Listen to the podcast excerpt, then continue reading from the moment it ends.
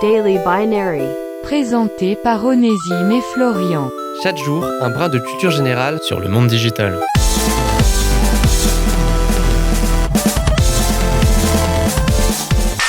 Internet possède son petit lot d'expressions toutes faites. Des expressions que vous utilisez probablement à longueur de journée sans pour autant connaître leur origine.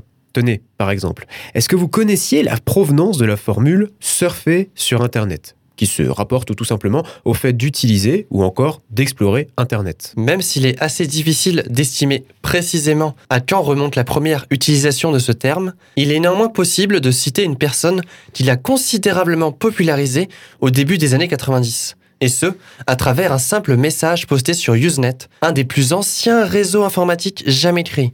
Cette personne n'étant autre que Mark McCahill, un informaticien, mais aussi surtout l'un des pères fondateurs d'Internet. Quand il lui sera posé la question de l'utilisation de ce terme, quelques années plus tard, McCahill répondra par deux hypothèses. La première étant la référence au channel surfing, que l'on peut traduire par le zapping, propre à la télévision, et la deuxième étant tout simplement liée à sa grande passion, le windsurfing, soit la planche à voile, qui d'après les mots de McCahill n'était jamais très loin dans son esprit. C'était Daily Binary.